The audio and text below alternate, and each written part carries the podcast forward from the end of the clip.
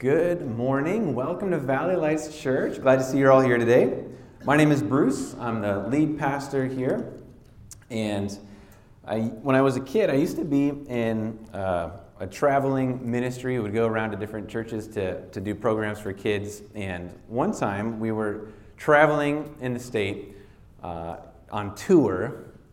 And so, we were, since we're on tour, we we're traveling and uh, we're in a big bus, all the equipment and the kids in the ministry and the program were on this bus together. And we stopped at a gas station to refill the bus.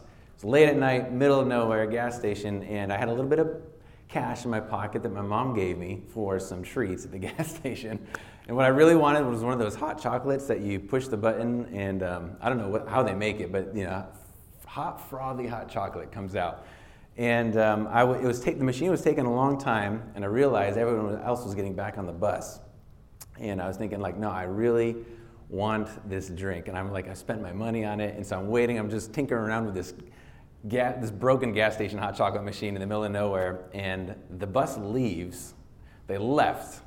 And uh, I think I was probably about 12 years old. My, my daughter is 11, it's about her age. And so I'm left in the middle of the night in the middle of nowhere with a gas station. The only person I can see is the guy behind the counter. Don't know if I can trust him or not.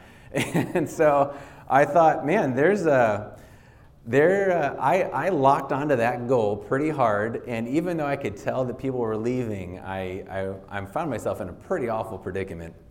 I was like, oh man, I just I just got to have this thing. So it wasn't until miles down the road, one of my friends, and by the way, this was like no cell phones, and I had already spent my money on the hot chocolate, so I couldn't use the payphone.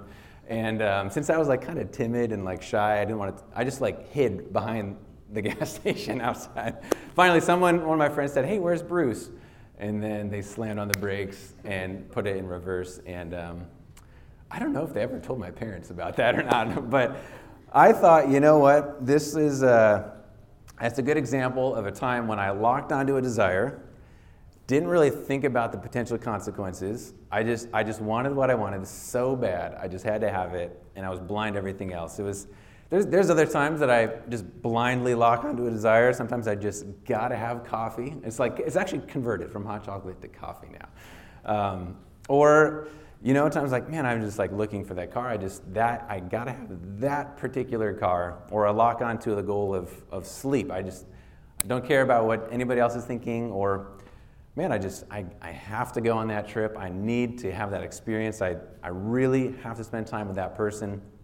There's a lot of times in my life when I've just stopped thinking about the impact of my decision. It's not, it's not like I factor in the consequences and go, it's like I'm just not even thinking about the consequences. And um, in fact, I'd prefer you wouldn't bring them up. That, if, even if you knew what the consequences of my decisions were, sometimes I just don't even want to hear it.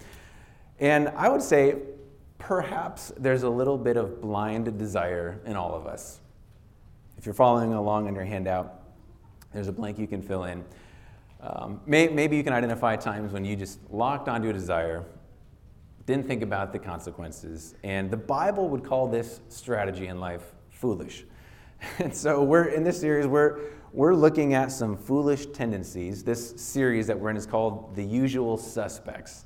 And it's because there's five different approaches to being foolish in the Bible. If you, if you look through the Old Testament in particular, a lot of times our English Bibles translate the Hebrew words into fool. But if you go back and look at the original Hebrew, there's, uh, there's a lot of different ways to be foolish. And if you study those words in the original language, there's a profile that emerges for different types of ways that we tend to fall into. So we're, we're in this series to really help us identify some of the foolish patterns that wreak havoc in our own lives. Because we run into trouble, and if we're honest, sometimes the trouble that we're in is because of things that we've been doing. Maybe I've got some conflict with a person, or there's a problem that's erupted in my life, or financial difficulty, and in many cases, our own foolishness is a contributing factor. If you're if you want to be humble and teachable and look into like the source of your problem, sometimes it comes from within. So if we can identify some of these foolish patterns, there are some steps that we can take to deal with it. Deal with the things that's generating more problems.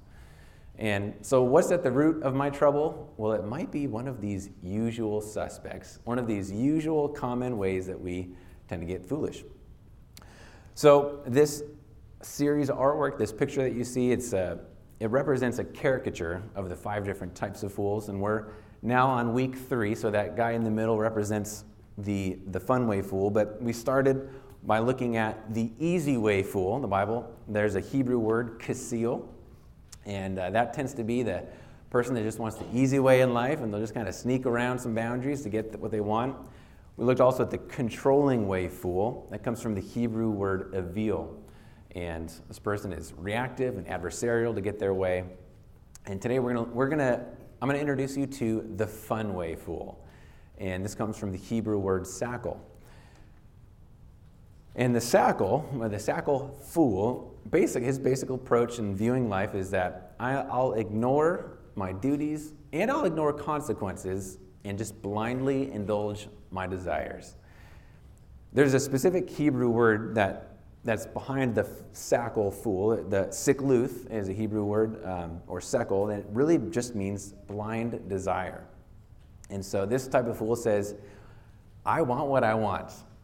I just really strongly want this, and this type of foolishness tends to drive some of our actions and our decisions. Um, this fool gets so focused on what they want that everything else seems to fade into the background and uh, actually, this was captured in an old movie called The Bug's Life. And so here's, here's a few seconds clip of Bug's Life.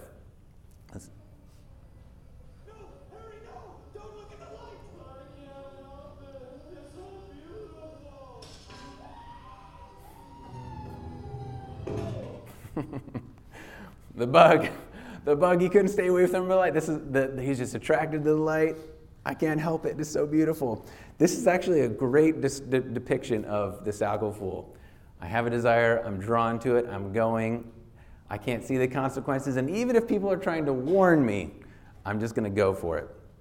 The sackle fool, here's, I'm going to give you a few um, characteristics that after studying sackle, the Hebrew word in the Old Testament, we can draw some, some patterns for this person.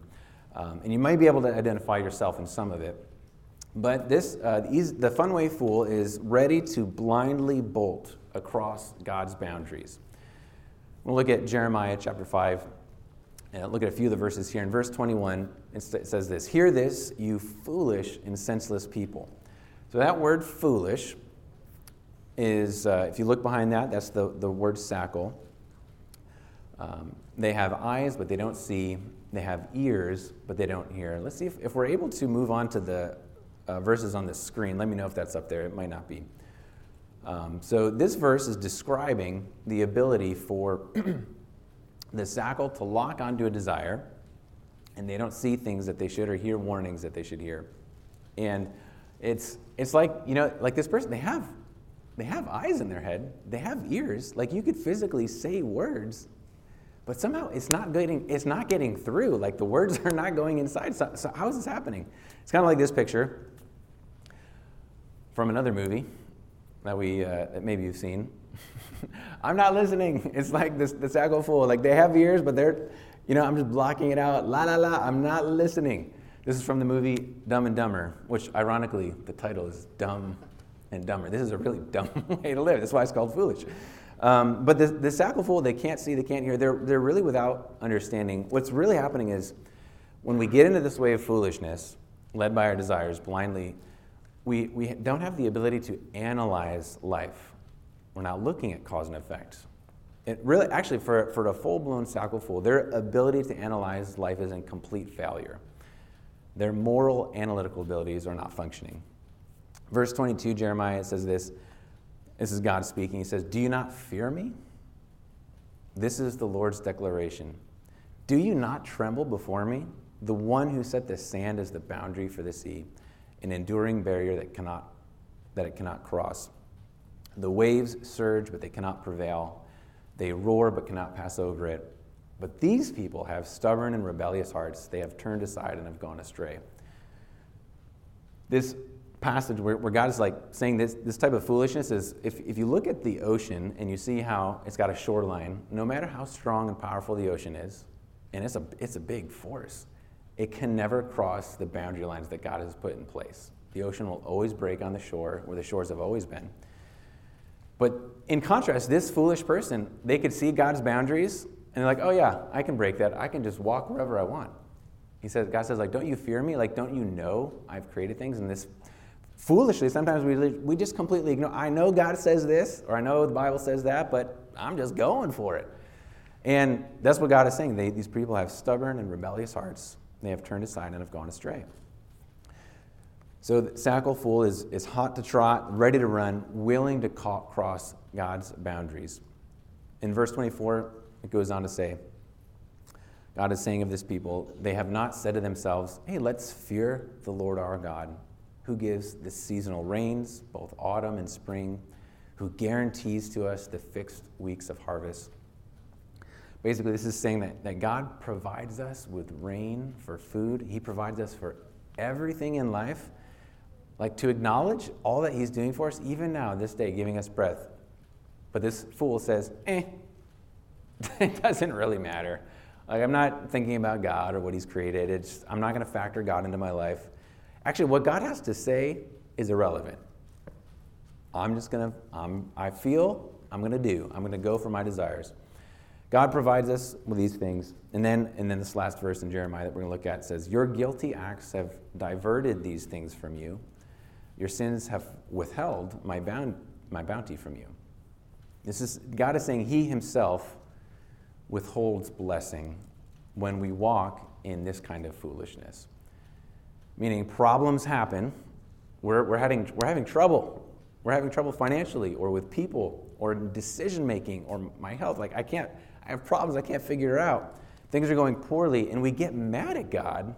And all the while, we don't realize that our current hard times are a result of our rebellion against God. Sometimes we get locked onto a desire, and it could be for a lot of different things. It could be for desire for increasing wealth or money. It could be for a house. Get a really strong desire for a house. It could be for a car, a certain type of car. It could be for pleasurable things like sex or drugs. Or you could just lock onto desire for my vacation or my rest. My desire is to rest right now and not be hassled. Or it could be a desire for a new job or a relationship. I have got to have a relationship. Any variety of things, and we can become so committed to fulfilling that desire that we're just not seeing. We're not he- we're hearing, we're not listening, we're not even seeing the consequences that are starting to, to crack at the foundation of our life.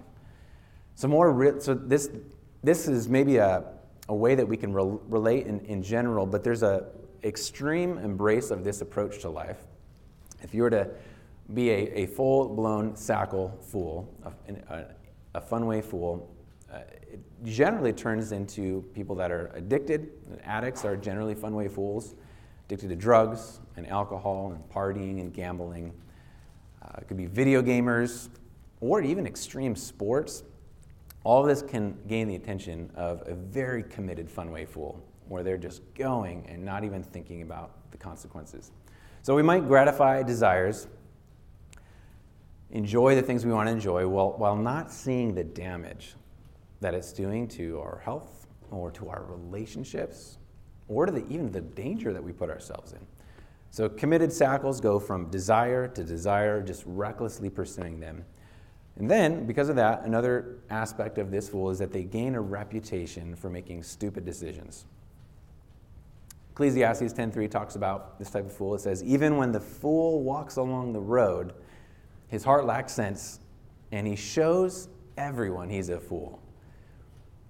So this verse is, is describing the reputation that can develop.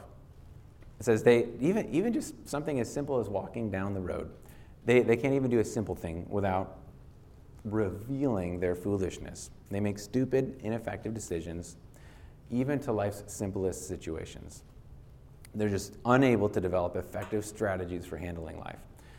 And man, it really hurts. It hurts when we see people. So, you know, we may be into this type of foolishness, but maybe you know people that are in this type of foolishness, and it, it hurts when you see people making really bad decisions.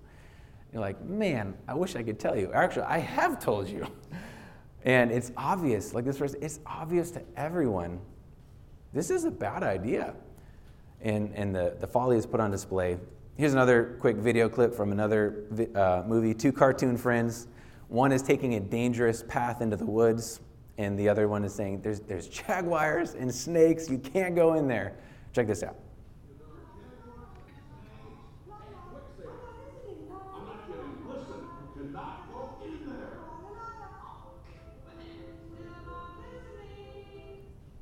Still not listening.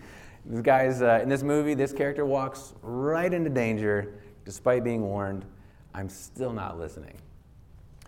Um, in, in this series, we've, we've compared each type of fool to an animal. And if the sackle, the funway fool, was an animal, it, he would be a dodo bird. this, this, uh, the dodo birds are extinct. There are no more of them. They were large flightless birds that lived on the island of um, Mauritania. It's an, an, island of a place that I can't pronounce at the moment. And uh, these birds were so dumb that they would walk up to the islanders that would club them to death and then eat them. So they just walk right up. And apparently the dodo was pretty good eating because there's no more of them left now. And the consequences, uh, you know, so this, is, this, is a, this resembles this approach to life. Um, and when we get into this, the consequences just fade into the background. Sackle fool will just take the opportunity to gratify desires regardless of what happens.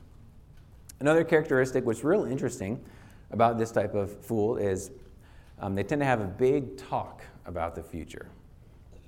In the Sackle's mind, they know what is going to happen, and so I'm going to make my plans, and it's a sure bet. Ecclesiastes 10:14 says, "Yet the fool, the word fool there again is sackle, yet the fool multiplies words.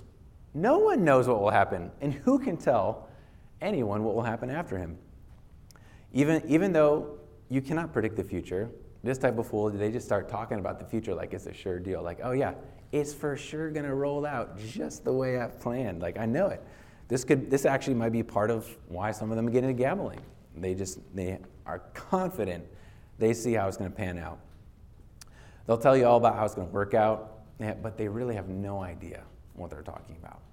The future is God's realm, not ours. So if someone comes to you with a surefire investment to double your money in six weeks, I'd be cautious about that. You might be talking to a sackle fool or maybe a predatory fool that we'll look at in coming weeks.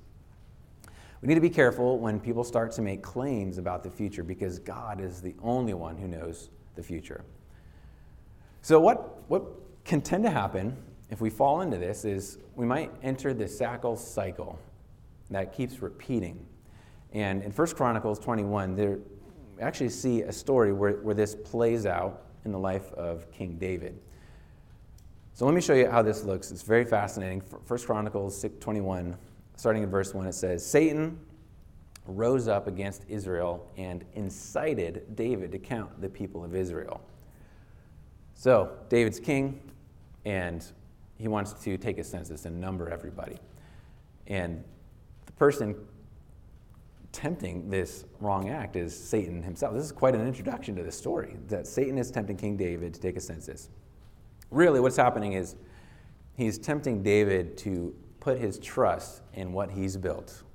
This would be like this would be like a, a pastor trusting in how many people go to their church. Like, look at look at myself. Like, look what I've done. Or you could trust in how many dollars are in your bank account. You can take you can take stock, take inventory of the numbers, the relevant quote, relevant numbers in your life and feel pretty good and trust yourself instead of trusting the Lord. And David got locked onto this desire because he wanted to take account and know how secure he was. So Joab, Joab was David's trusted army commander, and he, he knew that David shouldn't do this, that it would displease God. So Joab tries to get him to stop, but David's not listening his blinders up. He's like, he's like that character saying, La, la, la, I'm not listening. And he just goes for it. Uh, verse 4 it says that yet the king's order prevailed over Joab. So Joab left and traveled throughout Israel and then returned to Jerusalem. He carried out, actually, pretty, in a pretty loyal position. He actually did carry out the king's command here. So Joab counted, and it turns out there were uh, over a million Israelite men that were able to fight in the army. So David got his number. I don't know if he felt confident about that or not. But verse 7, it says, This command was also evil in God's sight. So God afflicted Israel. David said to God, he, he, suddenly he realized what happened. He says, I, I have sinned greatly because I have done this thing. Now please take away your servant's guilt, for I have been very foolish. Again, that word foolish in this particular case translate to sackle, this, this fun way approach. And something I think is helpful to keep in mind when we read a story like this is David was not one of those who was a, a pretty committed, fun way fool. Like I was saying, sometimes people really embrace this lifestyle and it just drives them. David actually wasn't this way. In many cases, he did pretty honorably before the Lord, but he really, really got off track in this case. And I think that's helpful to remember because, man, that can happen to us too. We can start sackling we can start locking on real hard to our desires that are out of bounds. And this story reminds us that we're, we're all capable of that. And the consequences were terrible. Verse 14, it says, So the Lord sent a plague on Israel, and 70,000 Israelite men died. That's super intense. As a result of David's desire to number the men and trust in the numbers, 70,000 of them fell. And that's what happens in the Sackle cycle. There's actually, when, he, when I studied this, there's other men in the Bible we can read about. Jo, uh, Jacob, Saul, a few times, Sackled, Asa, Ahithophel, and Solomon. All these guys, when you read the story of this Sackle foolishness, the consequences generally are devastating. Like, like you'd never, you'd never believe how intense the consequences would be on the front end. So the, the cycle is, and this is on your handout, is it's like four things happen. I'm, I make an error in judgment. For me, in my case, um, in the gas station, my error was I got to have this hot chocolate and they'll wait for me. and uh, that was a big error in judgment. Uh, second thing that happens is I become unrelenting to achieve the goal or to the desire. I'm going to have this goal, I'm going to have this desire, no matter what anyone says. Then we get blind and deaf, not just to people, but to the consequences that are about to start rolling in. And then the fourth part of this cycle is we experience the devastating consequences. We can get in this. And then, man, how much trouble it'll be if we continue to make errors in our judgment and become unrelenting. The committed sackle experiences consequences, and, and, and for, the, for the very committed one, it doesn't actually deter them in the future. Um, sometimes they move into the next error and judgment and, and repeat the cycle. And this is where, if you, if you see people in your life that, that get into this, get into this desire, it becomes very, very painful because you can see them repeating the damage over and over. Um, they move into the next error and judgment. Um, actually, sackles, according to the Bible, are known to have shorter lifespans because ultimately their folly kills them their decisions begin to lead in very destructive ways. So it's very hard, it's very hard to help this type of fool.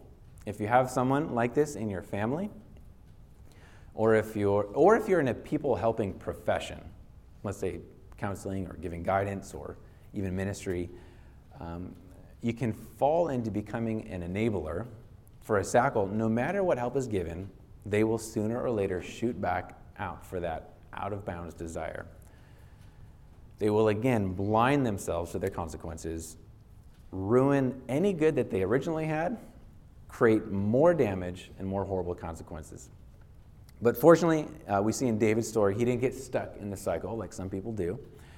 In verse 17, David said to God, he, he makes an appeal to God in the next verse. He says, Wasn't I the one who gave the order to count the people? I am the one who sinned and acted wickedly. But these sheep, what have they done? Lord my God, please let your hand be against me and against my father's family, but don't let the plague be against your people. This is a pretty bold statement of responsibility.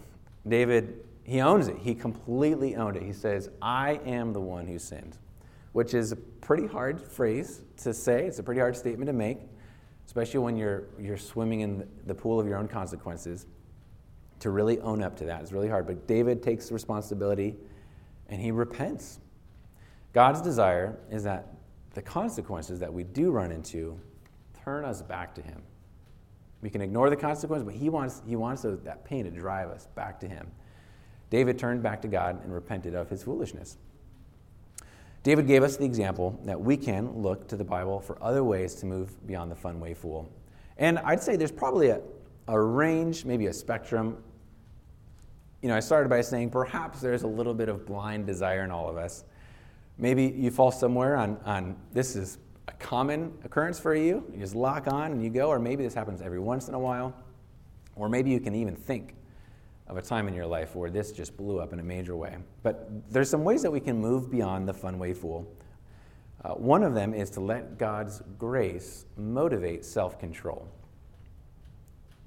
God's grace can be a motivator for us to use self control. Titus 2 says, For the grace of God has appeared, bringing salvation for all people, instructing us to deny godlessness, deny worldly lusts, and to live in a sensible, righteous, and godly way in the present age. God's grace brings salvation for all people. This is really important for us to understand because there can be a common mis- misconception that Christians at church have it all together. it's not true. I think this common misunderstanding is it's a strategy of the enemy to keep people away from church. The opposite is the truth about people in the church is that we are all sinners. I'm, I'm a miserable, horrible sinner. I sin, I, am in constant need of God's grace. I'm constantly of forgiveness from God and from other people. And I'm saved by God's grace. And so we struggle, even, even we Christians, even if you've been a Christian for a long time, we really struggle to deny ourselves. It's really hard. That flesh is pretty strong and it stays with us for the whole time that we got our bodies. Putting our faith in Jesus is what gives us the power to change. He gave us the power through His grace to have victory over our foolishness. So it's really out of gratitude for what God has done for us, saving us from the pit of hell, sacrificing His Son, Jesus, for our sins. It's really out of gratitude for what God has done that we can live self controlled lives instead of being dominated by our desires. Another thing to overcome the foolish way is to focus on faithfulness, not feelings. Feelings are very strong, if your desires are anything like mine, they're also very strong. our desires and the way that we feel, man, they those things our desires lead us away from the work that God has placed in front of us at the moment.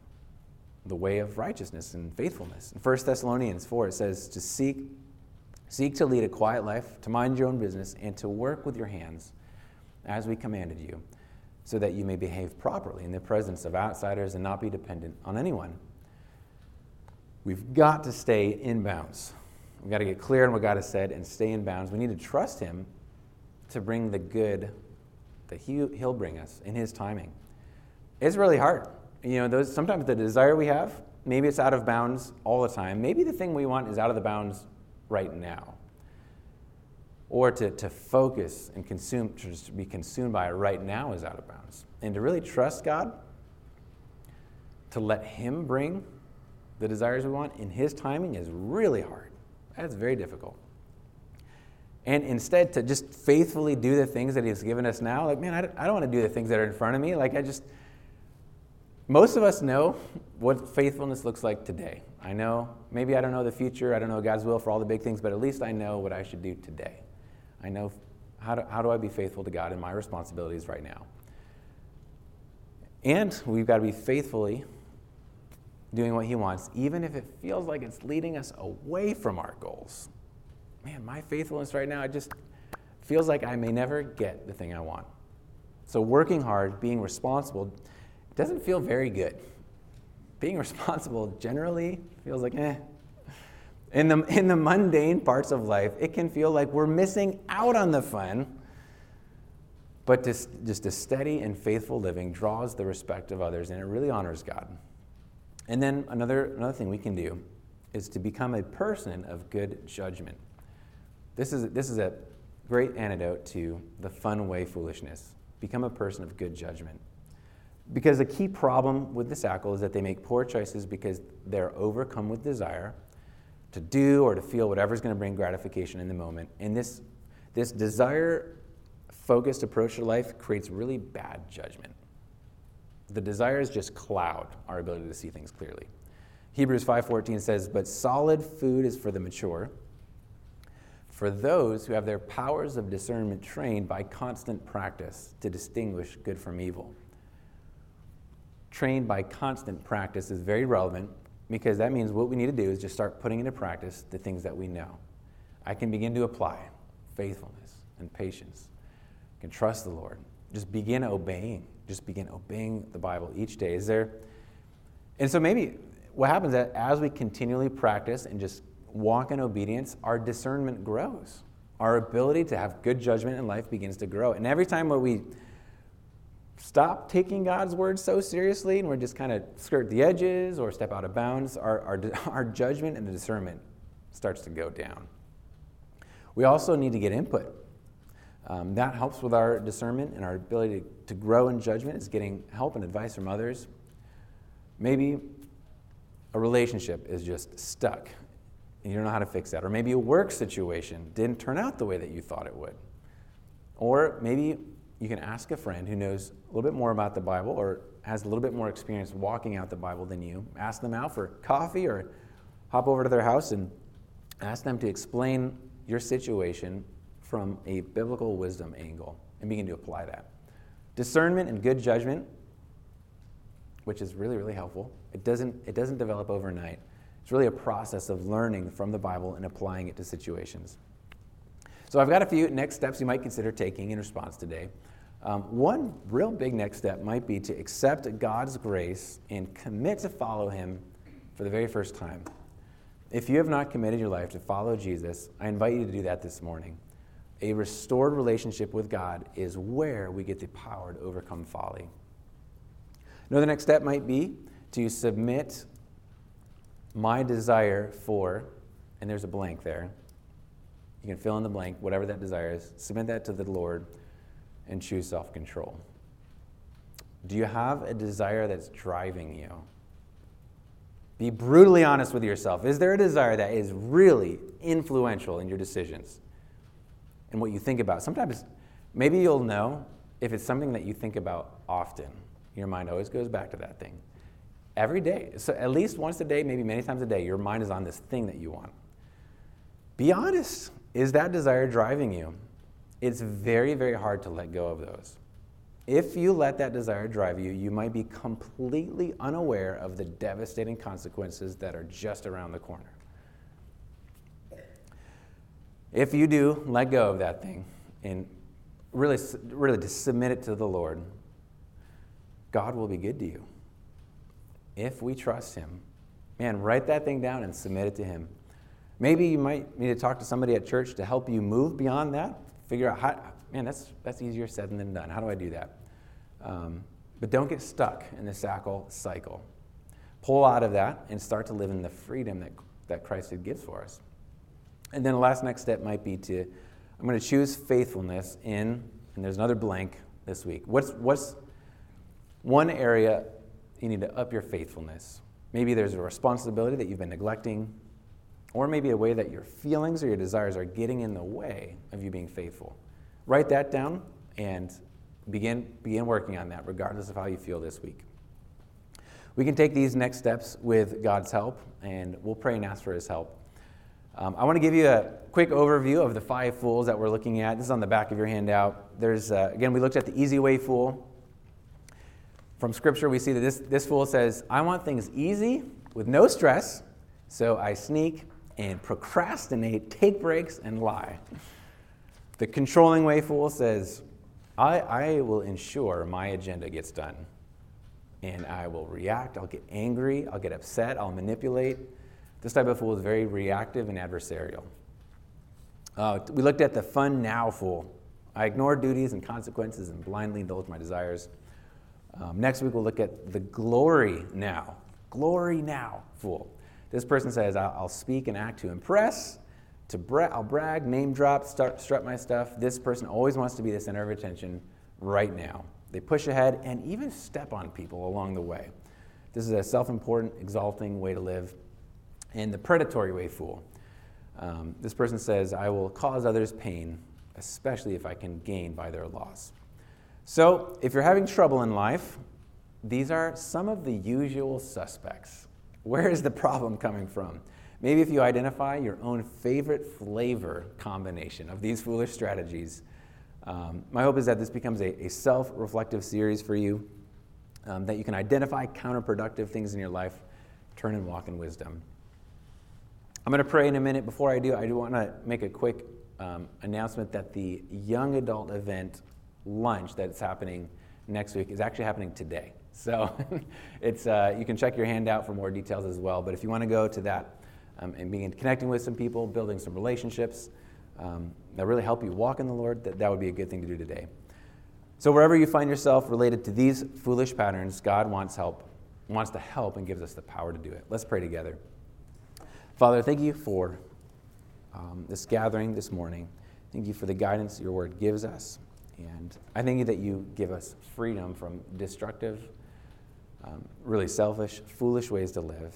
And I've created a lot of damage myself that you know about already in my own life. And you've given me some victory, and I pray, Lord, that I and others here would begin to apply your word to our lives, to really trust you more than we trust ourselves and more than we want to gratify our desires. And find the, the peace and the freedom that comes from that. In Jesus' name we pray. Amen.